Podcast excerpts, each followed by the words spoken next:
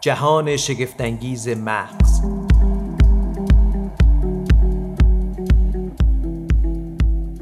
به نام خدا سلام. من سیاوش سفاریان پور هستم و شما شنونده اپیزود 19 همه جهان شگفتانگیز مغز هستید. تو این پادکست راجع به موارد مختلفی از رفتار مغز صحبت کردیم. این بار می‌خوایم راجع به سوی از رفتار مغز صحبت بکنیم که خیلی راجبش صحبت های عجیب و غریبی هست. توی توییتر اینستاگرام توی زندگی اجتماعی مهمونیامون خیلی وقتا میشنویم که تا یک نفر راجع به چیزی صحبت می‌کنه بقیه یا دست کم یه نفر بهش تاکید می‌کنه که قضاوت نکن. قضاوت کردن کار ما نیست. ما اصلا نمی‌تونیم قضاوت بکنیم.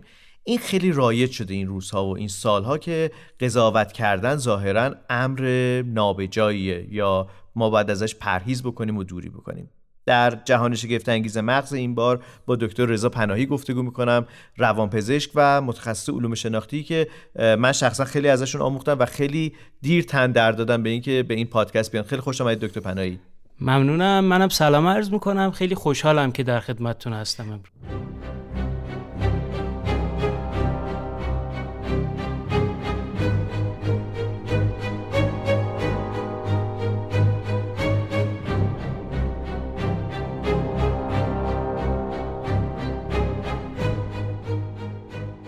دکتر پناهی این که با قضاوت نباید بکنیم. امر نابجایی قضاوت کردن برای مغز چطوره؟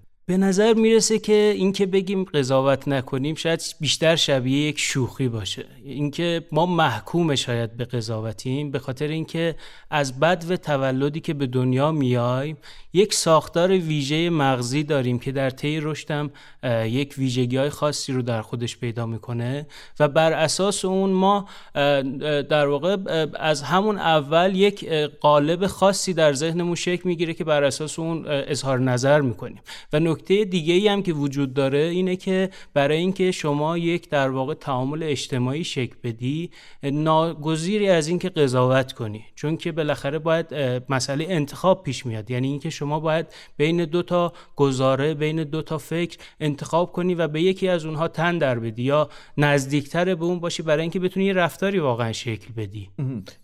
یعنی ما حتی یخچال هم که درش صبح باز می‌کنیم داریم قضاوت می‌کنیم. قضاوت به این معنی که تحلیلی می‌کنیم برای انتخاب. قضاوت قراره که به یه انتخاب بیانجامه. حالا یه جایی قضاوت می‌کنیم راجع به یه فرد میگیم که این نظر درسته یا غلطه این رفتار درسته یا غلطه.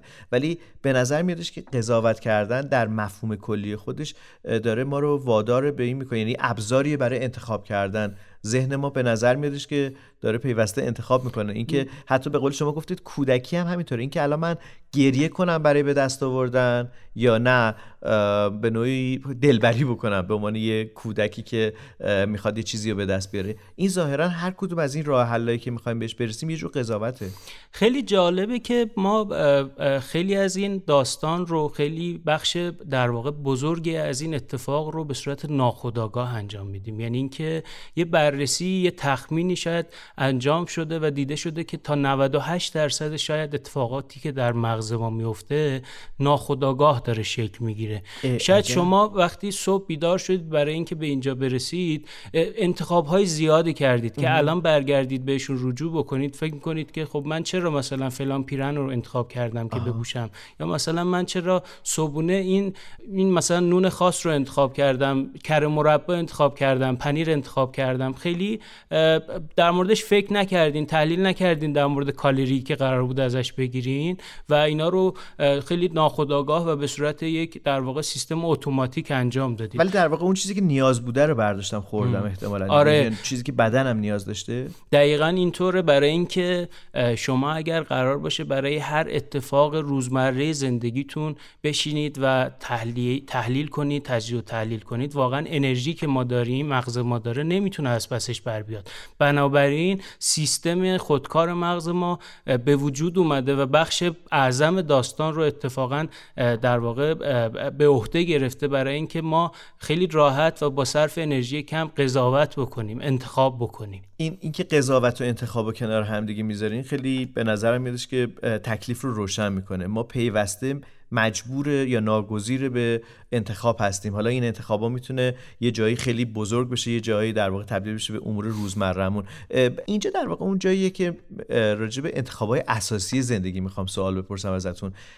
مغز ما چطور انتخاب می‌کنه؟ یعنی های اساسی مثل مثلا مثلا ازدواج کردن یافتن در واقع یار یافتن در واقع اون شریک در واقع همدم همراه. همسر. ما پیوسته در واقع در حال احتمالا از زمانی که عقل رس میشیم یا به نوعی داره ساختار مغزیمون کار می‌کنه. حالا نمی‌دونم باید بگم ساختار جنسیمون کار می‌کنه ساختار مغزیمون کار می‌کنه. پیوسته داریم آدمای مختلف رو تحلیل می‌کنیم تا به زمان انتخاب اصلی برسه. این چطور اتفاق میفته برای ما؟ ببینید نکته جالبی رو داستان خیلی جالبی رو اشاره کردید. مثلا چیز در مورد عشق. عشق یک پدیده که شاید شما بعضی وقتا شده باشه به این فکر کنید که من فلانی چرا عاشق فلانی شدم؟ چرا مثلا این فرد برای من جذاب بود؟ دوستان می‌گفتن که این فرد مناسب تو نیست. ولی من با یک شور بسیار فراوانی به سمتش رفتم و همه این گزارهایی که شاید شواهدی که علیهش وجود را داشت رو کنار گذاشتم. واقعیتش اینه که ما گفتم یه بخش اعظمی از مغز ما داره ناخودآگاه کار می‌کنه و اون متاسفانه شاید اون قسمت ناخودآگاه ما خیلی هم منطقی نیست همیشه. یعنی اینکه شما خیلی بر پایه احساسات هیجانات پیشفرض ها اون حافظه ای که شکل دادی به درست یا غلط یعنی شما یک حافظه ای از یک پدیده ای داری ولی اون ممکنه آری از خطا نباشه. ولی در انتخاب مجدد یک موضوع از همون حافظه استفاده می‌کنید. بنابراین می‌تونه بر شما درست به نظر بیاد. در حالی که اگه تجزیه و تحلیل دقیق منطقی انجام بدیم می‌بینیم که نه واقعیتش اینجوری نیست. مغز ما پس دو تا سامانه شاید تفکری داره. یک سامانه ای که شاید بگیم به صورت منطقی کار می‌کنه و تجزیه و تحلیل می‌کنه گزاره ها رو در کنار هم می‌ذاره. ولی به نظر می‌رسه که خیلی شاید بخش کوچکی یا شاید بگم زیرو صفر در واقع واقعه بر اساس اون مغز منطقی ما اتفاق میفته و اکثر در واقع یا شاید بگم همه اون اتفاقاتی که تصمیماتی که ما داریم می‌گیریم به اون سامانه بزرگتره ربط داره به اون مغز احساسی ما. شما مثلا یک موضوعی برای شما حتی اگر مثلا منطقا من دوست دارم که یک کار بزرگی انجام بدم نمی‌دونم مثلا اینکه ادامه تحصیل بدم. ولی تا شما اون قسمت های پایینتر مغزتون به اون یک احساس خوبی نداشته باشید یک علاقه و انگیزه نسبت به اون کار نداشته باشید شما این کار رو انجام نمی‌دید. و بنابراین اون قسمت پایینه که داره تعیین می‌کنه که شما به سمت انتخاب برید یا نرید. این قسمت پایین یعنی کجا؟ یعنی, یعنی قسمت های مغز احساسی که اتفاقا از نظر تکاملی تو بخش پایینتر مغز هم هستن. یعنی اون کورتکس یعنی اون بالا که تحلیل می‌کنه نیست؟ و بله البته واقعا این که جدا بکنیم این قسمت ها رو بله، از هم خیلی ساده انگارانه است. همه با خب، هم کار یه،, یه جاهایی واقعا تو همون مغز احساسی ما قسمت های عالیتر مغز مثل همون کورتکس یا اون قسمت در واقع جلویی بالایی مغز هم تاثیر داره. ولی اگر بخوایم یه تفکیکی بکنیم در واقع اون قسمت عالیتر مغز به منطق گرایش بیشتری داره و اتفاقا تصمیماتی که منطقی ترن نمیگم منطقی هم به در واقع به صورت خالص به اون قسمت های عالیتر ربط داره و اون قسمت هایی که اتفاقا نقش پررنگ تری هم دارن قسمت های زیرین تر هم مثل سامانه احساسی مغز. که شاید اون اسمی که شما بهش علاقه دارین لیمبیک, لیمبیک. جاهایی هستن که خیلی تاثیر بیشتری می‌ذارن تو این مورد.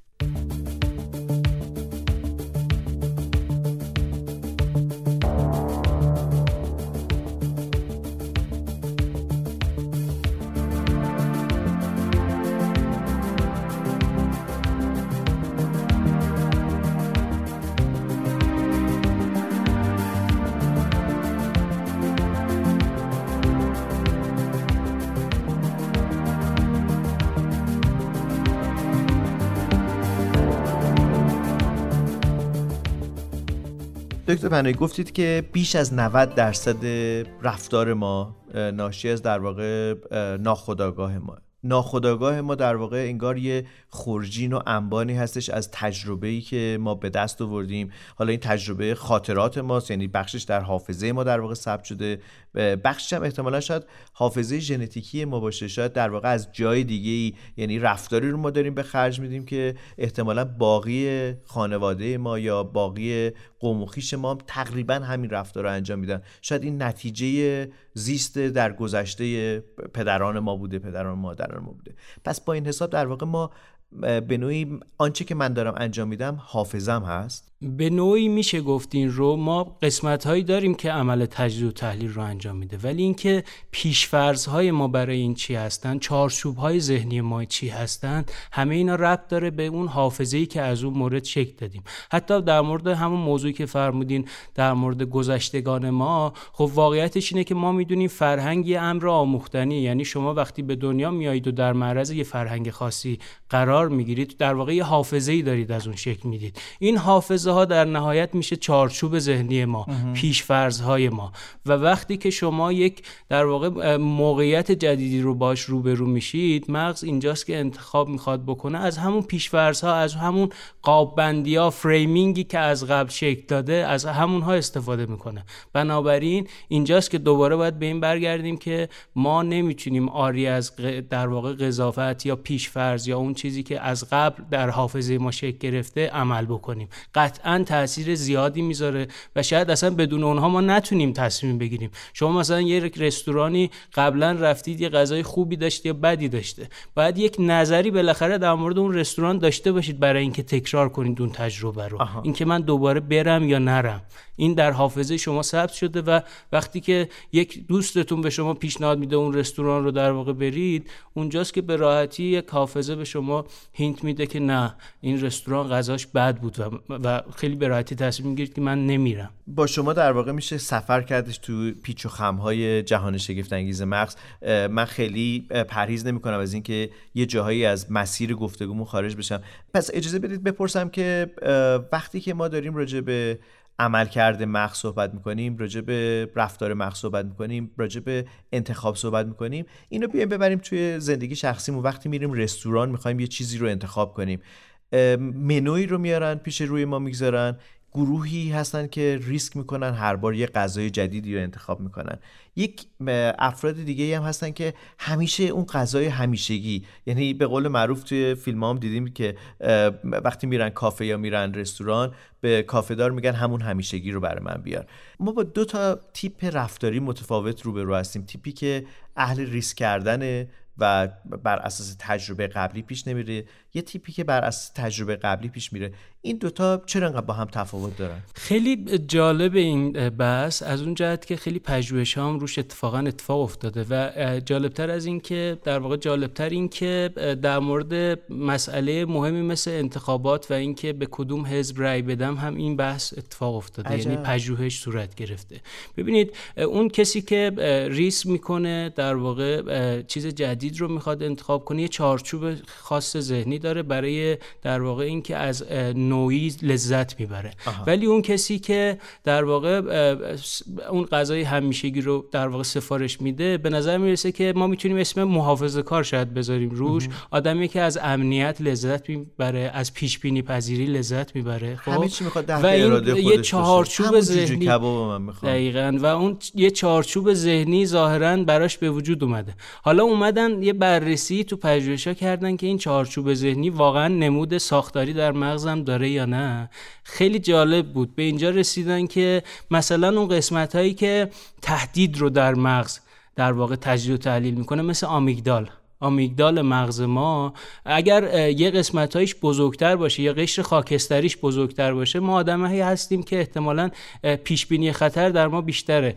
چیز جدید ممکنه خطرناک باشه. بنابراین در نهایت به اینجا می‌رسیم که ما محافظه کارتر باشیم. دقیقا. و اون کسانی که نه اتفاقا اون کسانی که به چیزهای جدید گرایش دارن یه بخشهایی از مغزشون که در واقع به پرداختن به مسئله جدید حل کردن اون conflict ها اون تعارضاتی که وجود وجود داره علاقمندن اون قسمت هایی هم از مغز که به این مثلا ربط داره مثل anterior cingulate یه قشر داخلی در مغز هست اینها درشون بزرگتره. و این رو اتفاقا تو در واقع کسانی که یه عقیده سیاسی خاص هم دارن بررسی کردن و به همین نتیجه رسیدن. مثلا ما می‌دونیم که تو دو تا تقسیم بندی بزرگ تو در واقع یه تقسیم بندی طیفی بزرگ تو دنیای سیاسی وجود داره. فلانی یا فلانی چپیه؟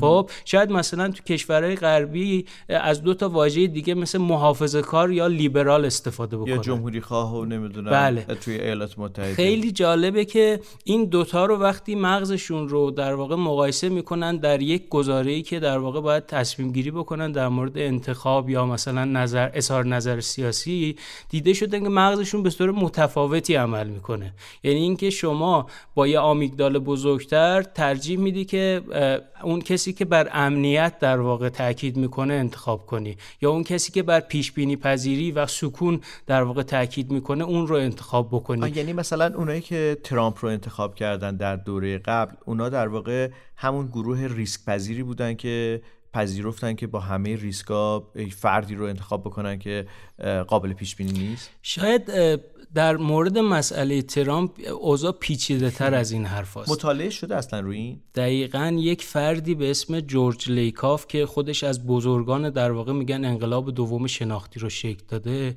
یک زبانشناس بزرگ در امریکاست یک مقاله رو قبل انتخابات امریکا 2016 که ترامپ انتخاب شد منتشر کرده بود و اصلا اسم این مقاله بود Understanding Trump فهمیدن ترامپ. و پیش بینی کرده بود اتفاقا. و اومده بود به یه هشدارهایی رو به دموکرات‌ها در مورد پدیده ترامپیسم داده بود که این داره در واقع از مغز ما علیه ما است دقیقا عبارت جمله ای که تو مقاله به کار رفته. ترامپ داره از مغز ما علیه ما استفاده یعنی می‌کنه. یعنی خیلی خیلی جالبه که این فرد با, با وجود اینکه نظرات مختلفی در مورد دیوانه بودن و نمی‌دونم مثلا مشکلات روانپزشکی که می‌تونه داشته باشه مطرح شده. ولی خیلی جالبه که خداگاه یا ناخداگاه داره از تکنیک های روانشناختی استفاده می‌کنه برای فریب دادن مغز آدم ها بله. و مثلا اینکه من چه شعاری استفاده بکنم یا اینکه کجای مغز رو درگیر بکنم. خیلی جالب دیده شده مثلا از گزاره های ترامپ معمولا استفاده می‌کرد و همین در انتخابات 2020 هم استفاده همچنان می‌کرد که جاهایی از مغز رو که مغز احساسی از احساسی ما هستن تحریک می‌کرد. مثلا اینکه همیشه یک دشمنی برای در واقع اون جامعه خودش ایجاد می‌کرد یعنی فرض می‌کرد. مثلا چین رو می‌گفت در واقع برده بود توی گزاری که چین تهدیده. و تهدید کجای مغز رو فعال می‌کنه؟ قسمت احساسی مغز رو. و جالبه که این در واقع این قسمت احساسی مغز هم هست که انتخاب می‌کنه در واقع تاثیر اصلی رو داره. و در کنارش مثلا دموکرات ها خب خیلی منطقی تر صحبت می‌کردن و بنابراین اثرگذاری زیادی رو مغز نداشتن. آها چون اون چیزی که به قول شما امنیت رو تحت تاثیر قرار میده ساختار در واقع احساسی رو تحت تاثیر قرار میده اینه که مثلا بیاد ترامپ بگه که بایدن حافظه نداره پیرمرده نمی‌تونه در واقع تا پایان در واقع دوره ریاست جمهوریش دووم بیاره به لحاظ جسمی و فیزیکی. خب این داره گروهی از جامعه رو به شکل منطقی شاید در ظاهر ولی در واقع از نظر احساسی تحت تاثیر قرار میده خیلی جالبه اینم یه تکنیکیه که واقعا ترامپ داره استفاده می‌کنه و استفاده می‌کرد. یه کلمه ای رو به هیلاری کلینتون ایشون نسبت داده بود crooked یعنی کلاهبردار. و از تکنیک های مختلف استفاده می‌کرد که حالا مثلا بهش میگن قاب بندی framing این که هیلاری مساوی کلاهبرداریه. و یه تکنیک تکرار دیگه که همش میگه win win win یا crooked هیلاری crooked هیلاری. این ناخودآگاه اثرش تو ذهنا می‌ذاره. یعنی اینکه شما موقعی که داری اون انتخاب نهایی رو می‌خوای شکل بدی تو ناخودآگاهت این جریان داره که این هیلاری یک آدم کلاهبرداره خب چرا این بار برنده نشد با این تکنیک. میگم واقعا خیلی تجزیه و تحلیل همچین مسئله کار خیلی کار راحتی نیست. و ما باید ببینیم که یعنی بالاخره از یه جایی به بعد این تکنیک ها ممکنه جواب ندن چون تکنیک های بهتری در واقع جایگزین شدن. یا اون عنصر راستی آزمایی که در واقع تو اون روند حضور ایشون به عنوان رئیس جمهور حضور داشت خب این تاثیر می‌ذاره به اینکه ما فریم های مغزیمون رو تغییر بدیم. اتفاقا تو جورج لیکاف تو اون مقاله اشاره کرده بود که شما هی این بدی های ترامپ رو بگین. چون اونجا باز ترامپ حضور داره. اتفاقا شما بیاید جایگزین مثبتی که می‌تونه وجود داشته باشه رو از جانب خودتون بگین. و به نظر می‌رسه که تو انتخابات 2020 این, این اتفاقی بوده که در واقع افتاده. بله. ما کم و بیش این روزا داریم انتخابات تجربه می‌کنیم. یعنی در آستانه و در شرف و در حال در واقع انتخاب کردن هستیم. حالا ماجراهای هر کشوری ماجراهای مخصوص به خودشون هستش. گفتید که انقدر ریز جزئیات وجود داره که می‌تونه در نتیجه نهایی همین ریز جزئیات بیاد انقدر جمع بشه و تلمبار بشه که جریانی رو تغییر بده ماجرایی رو تغییر بده. یه سوال خیلی روند بپرسم ازتون و اساسی. اینکه آیا برای ما هم همین رفتار وجود یعنی همین اثر بخشی وجود داره؟ یعنی آیا ما بر اساس شنیده هامون ما انتخاب می‌کنیم؟ دقیقا همین اتفاق میفته و این چیزهایی که گفته شد این در واقع های ذهنی که وجود داره عنصرهای روانشناختی که وجود داره یونیورسال است. یعنی شما به عنوان انسان همیشه ذهن در معرض خطایی داری. و ما هم واقعیتش مثل همه مردم دنیا عمل می‌کنیم و ذهنمون دچار سوگیری پیشفرز قضاوت. و اتفاقا خیلی جالبه که از اینم دارن استفاده می‌کنن سیاست مدارای رسانه ها ببینید از یه طرف داستان مثلا فرض کنید که شما یک سوگیری دارید که اطلاعات بیشتر رو از رسانه هایی که به نفع کاندیدی که شما مد نظرتونه یا به نفع حزبی که شما مد نظرتونه انتخاب می‌کنید. مثلا یک در واقع کانالی رو دنبال می‌کنید که بیشتر در مورد یک گروه خاص سیاسی حرف می‌زنه. گروهی که خب این, این بهش میگن خطای تایید. من می‌خوام شواهد اولیه که دارم رو به هر نحوی تایید کنم. بنابراین میرم تو در واقع سایتی تو در واقع کانالی که حرفای من رو بیشتر تایید می‌کنه. اونی رو میگردم پیدا می‌کنم که جناح سیاسی مطلوب منو در بر می‌گیره. مثلا اگر بازی پرسپولیس و استقلال هستش من اگر پرسپولیسی هستم میرم صفحه هواداران پرسپولیس رو دنبال می‌کنم. برای من دلیلی نداره که برم استقلال رو دنبال بکنم. اگه خاطرتون باشه تو انتخابات قبلیمون مناظرهایی که اتفاق میافتاد گروهی که خب طرفدار یک کاندید کاندیدا بودن گروهی که طرفدار کاندید دیگه بودن هر دو نفر داشتن می‌گفتن که مناظره این بهتر بود یعنی این برنده شد. در حالی که خب واقعیت اینه که اگه تجزیه تحلیل کنیم بالاخره یکیشون برنده این کار کارزار بوده دیگه. ولی, ولی ذهن ما انقدر رو که طرفدارش هم میپذیرم. و این یک خطای شناختی در ذهن ماست که ما انتخابگر آن چیزی هستیم که خودمون در واقع بهش علاقه بیشتری داریم یا اینکه حس می‌کنیم که نزدیکی بیشتری باش داریم. هرچند هرچند که شواهد در واقع علیه این اتفاق هم وجود داشته باشه. واقعیتش یه پژوهشی کرده بودن دیده بودن که مثلا آدم ها یک انتخاب اولی که دارن آیا ما اگر شواهد در واقع نافی اون انتخاب رو بهشون ارائه بدیم تغییر در تصمیم گیریشون ایجاد میشه؟ جواب چی بود؟ یک پنجم فقط کسانی که در واقع این شواهد علیه رو می‌دیدن و در واقع به ذهنشون می‌رسید اینها انتخاب می‌کردن که تغییر بدن اون در واقع. و چهار پنجم آدم ها یعنی اکثریت آدم ها به همون در واقع علاقه اولیهشون پیشورز اولیهشون اعتنا می‌کردن. این طبیعت مغز انسان دکتر؟ دقیقا طبیعت در واقع آن چیزیه که از آب و اجداد ما برس رسیده. ما به خاطر یک سری مسائل که بتونیم سریعتر تصمیم بگیریم برای هر کاری نشینیم تجزیه و تحلیل بکنیم یک مغزی رو در واقع به ما ارث رسیده که این توانایی رو داشته باشه. خب هر سیستمی که با سرعت و در واقع خیلی سریع بخواد واکنش نشون بده آری از خطا نیست. یعنی شما عنصر تجزیه و تحلیل رو مجبوری یه جاهایی بذاری کنار. خب بعدی داستان اونجایی اتفاق میفته که برای اون تصمیماتی که ما باید بر اساس تجزیه و تحلیل انجام بدیم هم از همون سیستم استفاده می‌کنیم. و داستان از این قراره که اون سیستم خیلی نقش پررنگی داره همیشه تو زندگی چون به قسمت احساسی به های ما ربط داره و بنابراین تاثیر می‌ذاره همیشه و ما میگم ناگزیر از انتخاب ناگزیر از قضاوت هستیم اینجاست که خودش رو نشون میده.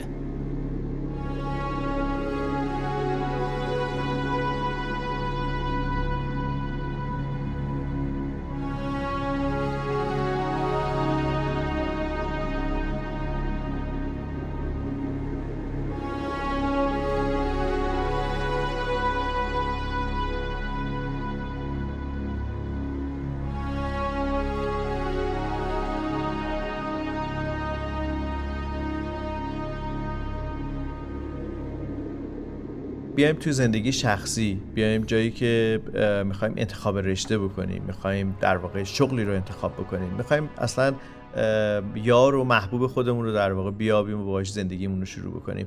اینجا در واقع ظاهرا این خطای تایید ردش وجود داره. یعنی من میرم میگردم شاید اون چیزی رو انتخاب می‌کنم که اصلا اون چیز شاید اصلا مناسب من نباشه. ولی من اونی رو می‌خوام که پیشورزش در ذهن من ایجاد شده بوده از قبل. شاید من دنبال مامانم میگردم. شاید من دنبال اولین کسی میگردم که در دوران کودکی بهش علاقه من شده بودم. اینا الزاما شاید اون آدم اصلی و درسته نباشه ولی من دارم دنبال چیزی میگردم که از قبل پیشفرزش در ذهنم ساختم. در مورد شغل گفتید مثلا. اینکه چرا همه دارن این عبارت رو تکرار می‌کنن این روزا که ما باید به دنبال علاقه هامون بریم؟ خب شما بعد از 20 سال آن چیزی که برای شما باز جذابه و باز به شما لذت میده همون عنصر علاقه است. خیلی هم میرن یه شغلی رو انتخاب می‌کنن یه رشته رو انتخاب می‌کنن که خب از بیرون هم هی فشار است که نه این پول نداره برای شما کار پیدا نمی‌کنی. ولی در نهایت میگم اون مغز احساسی کار خودشو می‌کنه و شما رو می‌بره به اون سمت.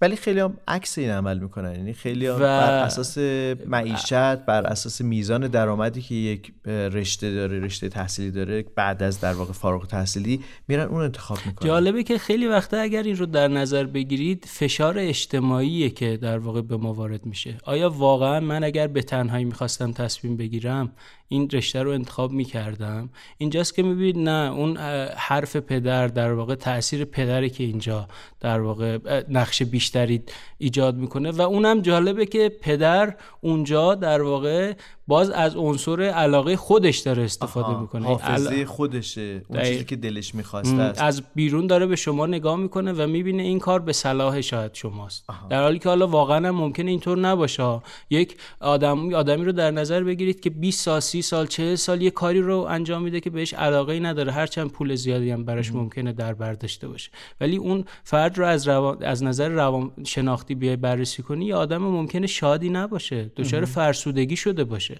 و اینجاست که در واقع شما قربانی یا محکوم فشار اجتماعی شدی. اینکه پدر شما خانواده شما دوستان شما معلم شما تاثیر گذاشته به تصمیم یعنی به جای شما تصمیم گرفته در واقع. این توی یه جایی مثل انتخابات هم می‌تونه اثر بذاره؟ ببینید خیلی جالبه. باز برگردیم به اون خطای شناختی. ما یک خطای شناختی داریم به اسم این گروپ بایاس. یعنی اینکه ما آدم های اجتماعی هستیم. یه گروهی بر خودمون از ابتدا تعریف می‌کنیم. مثلا من توی خانواده با یه عقیده سیاسی خاص روش کردم یا مثلا با یه عقیده مذهبی خاص روش کردم. بنابراین اون عقیده اون مذهب برای من مستاق یا معادل یک در واقع خوبیه یک ارزشه. ستون اصلی ستون فکری اصلی منه. فکری منه. بنابراین شما وقتی یک مجبور میشی بین در واقع چند کاندیدا انتخاب بکنی ناخداگاه میری سمتی که به اون گروه شما به اون مسلک فکری شما نزدیک باشه. هرچند هرچند شاید شواهد علیه هم زیاد باشه. مثلا این فردی که این ویژگی ها رو داشته من یه فساد مالی ازش سراغ دارم. آها. ولی اونجا مغز اون قسمت فساد مالی رو به عنوان شواهد علیه خیلی زیاد نمی‌بینه. و بازم ترجیح میده که مثلا چون این جزء گروه خودش خانواده خودش مسلک خودش در واقع عقیده خودش هست باز تم بده به انتخاب اون فرد. که این هست که شما مثلا می‌بینید که حتی مثلا یه بعضی وقتا شما برمیگردید و یه کسی رو انتخاب کردید که می‌بینید واقعا انقدر شواهد علیهش, علیهش وجود داره که نمی‌دونه چه چرا این تصمیم رو گرفتم. اینجاست که اون مغز احساسی شما کار خودش رو کرده. پس با این حساب در واقع ما داریم اشاره می‌کنیم دوباره و دوباره به خطاهای شناختی. خطاهای شناختی که یه مدل هم نیستش مدل های مختلفیه ما با یه مکعب روبیک رو به رو هستیم که هر بار یک شکل و شمایل تازه از ترکیب رنگ ها رو نشون میده. تازه من یک بخش کوچکی از آن چیزی که به عنوان یک شخص می‌تونست ما رو دوچار خطا بکنه در واقع استفاده کردم. سویه شاید بزرگتر است که تو بحث انتخاباتم درگیر میشه اینه که سیاستمدارا و در واقع رسانه ها از این خطا به خوبی بهره می‌برن. یعنی اینکه شما مثلا یک خطای دیگه که رسانه ها یا در واقع خطا که برای ماست دیگه در واقع ما رو قرار فریب بده یک تکنیکی استفاده تکنیک می‌کنن اینه بهش میگن کاوریج بایاس یعنی اینکه شما چه خبری رو پوشش بدی. یعنی اینکه میای قسمت های خوب اون فرد رو اون کاندیدای مورد نظرت رو پوشش بهتری میدی و قسمت های بد فرد مقابل رو که می‌خوای به بازه رو پوشش میدی. و این ناخداگاه هی وقتی تکرار میشه تو مغز مخاطب اثر می‌گیره. چقدر خوبی های این فرد زیاد بود یا چقدر بدی های اون یکی زیاد بود. در حالی که اگر هم جانب بله دقیقا. اینکه شما بر اساس شواهد محدودی که داری داری قضاوت می‌کنی خب؟ و این شواهد محدود رو رسانه انتخاب کرده که به چی به خورد شما بده. یعنی اینکه مثلا خوبی های کاندیدای مورد نظرش رو بولد بکنه از اونور بدی های کاندیدای مورد نظرش رو بولد بکنه. حالا یکی از کلک هایی که پدر بزرگ من می‌زد همیشه وقتی شاید خیلی از پدر بزرگای دیگه وقتی می‌رفت روزنامه می‌خرید یه روزنامه اطلاعات می‌خرید یه روزنامه کیهان می‌خرید یه روزنامه دیگری رو میخریدش و میومد اینا رو می‌خوند و ترکیب اینها استنتاج می‌کرد که در واقع چی درست تره یا تحلیل شخصی خودش رو به دست می آورد. ما الان هم می‌بینیم افرادی که شبکه های تلویزیونی فارسی زبان خارج از ایران رو می‌بینن شبکه های داخلی رو می‌بینن و سعی می‌کنن تحلیلی رو ایجاد بکنن. من می‌دونم که اینا خیلی متفاوت ترن نسبت به اونایی من که یه چیزی بگم. بله، آیا اونایی که شبکه های خارجی, خارجی رو انتخاب می‌کنن آیا واقعا به همون میزان ایرانیا رو انتخاب می‌کنن؟ حتی اونم دوچار بایاس خیلی وقت آها یعنی, یعنی اینکه میره توی طیف فقط دیدن شبکه های اکثر اونایی که میگن ما با تلویزیون قهر کردیم یا فلان دیگه. شما اونجا هم حتی بایاس و خطا رو می‌بینید. یعنی ما آدم ها خیلی گرفتاریم. حتی وقتی این رو خیلی بگیم نه ما داریم منطقه همه چی رو داریم می‌بینیم. ولی واقعیتش اونجا هم باز نقش خودش رو نشون میده. یا حتی در واقع وقتی داریم شبکه مثلا فرض کنید که داریم فلان روزنامه رو می‌خریم و می‌خونیم می‌خریم و می‌خونیم میگیم که من دارم همه جانبه نگاه می‌کنم. ولی به همون روزنامه ای که مخالفشم هستم دارم به نوعی میگردم اشکالاتش رو در میارم دیگه. یعنی دنبال همون به قول شما خطای تایید که دنبال اون چیزی میگردم که دلم می‌خواد. نه اون چیزی که داره بهم به میده خب چطوری میشه فرار کرد از این خطای شناختی برای اینکه بتونم بهترین تصمیم رو بگیرم به نظر می‌رسه که اولین قدم اینه که شما در مورد برای اصلاح یک کاری تا وقتی در مورد اون دانش نداشته باشید هیچ کاری نمی‌تونید بکنید. در مورد خطای شناختی هم گفته میشه که مرحله اول شناختن اون خطا هست شما الان این اطلاعاتی که امروز تو این پادکست به دست میارید رو در نظر بگیرید. یک با یک عینک دیگه ای از امروز به رسانه هایی که انتخاب کردید روزنامه هایی که احیانا میرید می‌خرید یا اون مثلا کانال هایی که دنبال دارید می‌کنید نگاه کنید ببینید که چقدر سوگیری داشتید یعنی این به نظر می‌رسه که شما باید اول بشناسید که چه خطاهایی وجود داره چه مشکلاتی می‌تونه برای مغز شما وجود داشته باشه چه تکنیک هایی وجود داره که شما رو می‌تونه فریب بده و در نهایت بر اساس اون یواش یواش مغزتون رو تمرین بدید که بتونید اینها رو ببینید و اونها رو اصلاح بکنید و کمتر دچار اونا بشید. ولی در نهایت نهایتش واقعیتش اینه که ما نمی‌تونیم بدون پیش فرض هامون کاری از پیش ببریم. پس شاید در واقع راه حل اصلی اینه که فروتنانه خودمون رو بپذیریم که من ترکیبی از تصمیمات مختلف هستم که این تصمیمات برآمده از خطاهای شناختی هم می‌تونه باشه و این یه خورده آدم رو وادار می‌کنه که هم دقیق تر بشه هم خیلی هم ناراحت نشه از اینکه تصمیم غلطی گرفته. ولی آخه دکتر یه جایی هست که شما دارید تصمیم سرنوشت سازی می‌گیرید تصمیم برای در واقع انتخاب همسرتون می‌گیرید تصمیم برای رشته تحصیلیتون می‌گیرید. این پذیرش این که من ممکنه خراب بکنم خیلی سخت میشه. یعنی آدم رو تبدیل به یه آدم وسواسی می‌کنه. یه جا هست که شما ترجیح می‌دید که اصلا انتخاب نکنید.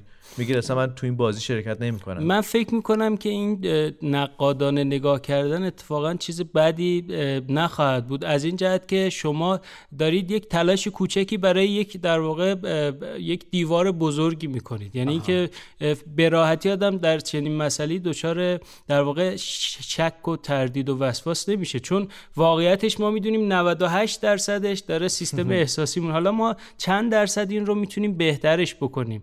و برگردیم واقعا به زندگی شخصی خودمون ببینیم که چقدر انتخابامون تحت تاثیر چه فاکتورهایی بوده. اون موقع نقش اون رو پررنگ می‌بینیم. ما میگم ما فقط تلاشمون رو داریم می‌کنیم که قضاوت رو قضاوت در واقع بدون شواهد رو قضاوت خودش به این رسیدیم که چیز بدی نیست لزوما. قضاوت بدون شواهد رو کمتر بکنیم. یعنی اینکه شما فرصت کافی بدید تجزیه و تحلیل بکنید نظرات دیگران رو این رو بپذیرید که نظر دیگری می‌تونه درست باشه. اون موقع شاید شاید بتونه در واقع تصمیم بهتری بگیرید. با این حساب در واقع این سیب هزار چرخ می‌خوره وقتی که پرتاب میشه به بالا تا برسه دوباره به دستمون و این طبیعت مغز ما راه نیست و شاید بهترین کار به قول شما این باشه که ما اون انبان یا اون در واقع ذخیره ناخودآگاه خودمون رو که تجربه زیستمون هست متنوعش بکنیم. آدمهایی که به نوعی سرد و گرم چشیده روزگار هستن به نظر میادش که تصمیمات دقیق تری می‌تونن بگیرن. از معدود عملکردهای شناختی که آدمها تا سنین خیلی بالا این عمل کرده بهتر میشه همین سیستم قضاوت و تصمیم گیریه. یعنی شما حافظت رو یواش یواش ممکنه بعد از یک زمانی از عمرت بره به سمت افول. ولی معمولا اینجوریه که آدمهایی که به سمت پیری میرن چرا از گذشته آدما ناخداگاه به این رسیده بودن؟ ریش سفید حرف آره، آخر رو می‌زنه. پخته تره چون آره. تجربه بیشتری کسب کرده. به قول شما سرد و گرم یا شواهد علیه الله رو مشاهده کرده تجربهش کرده و بنابراین احتمالا تصمیم با قضاوت بهتری خواهد احتمالا. گرفت. احتمالا. و این احتمالا رو اگر در واقع بذاریم توی جیب پیراهنمون همیشه به قلبمون هم نزدیک باشه و به مغزمون هم نزدیک باشه این احتمالا می‌تونه گره گشا باشه. ما در دنیای احتمالا زندگی می‌کنیم. همه چی رو ممکنه که درست باشه یا ممکنه غلط باشه. فقط کافیه که در واقع یا لازمه که بپذیریم که می‌تونیم خطا بکنیم و این اشتباه کردن چاره نداریم یا باید زندگی بکنیم. یا اصلا در واقع زندگی کردن یک سرش در واقع انتخاب کردنه. به نظرم واقعا چیز بدی هم نیست. یعنی بالاخره شما زندگی اینجوری پیش میره داره. مغز ما اینجوریه. همین پذیرشه به قول شما فروتنی خواهد آورد و اینجا از اون جاهایی که میگن دانش فروتنی میاره. واقعا همینه. یعنی خیلی خوبه که بحثمون به اینجا رسید که واقعا اینجاست که فهمیدن داستان فروتنی میاره. اونجوری آدم زندگی متواضعانه تری داره زندگی شاید اونجوری که دیگران رو کمتر آزار میده اونجوری تعصباتش کمتر میشه چون که می‌دونه تعصب خیلی وقتا نابجاست شواهد ناکافی براش داره و این در واقع انتخاب هایی که خیلی مثلا به اون میگم سیستم ناخودآگاه ربط داره و در معرض خطاست. اینجاست که آدم شاید اتفاقا با صلح بیشتری در واقع به قول خارجی پیسفول زندگی می‌کنه و به نظرم می‌تونه زندگی بهتری باشه شاید. متشکرم متشکرم. گفتگوی من بود با دکتر رضا پناهی در پادکست جهان شگفت انگیز مغز. این پادکست توسط ستاد علوم و فناوری های شناختی تولید میشه و منتشر میشه و تقدیم حضور علاقمندان میشه. سپاسگزارم دکتر پناهی از شما. می‌کنم. متشکرم و خانم آقایان روز و روزگار بر شما خوش.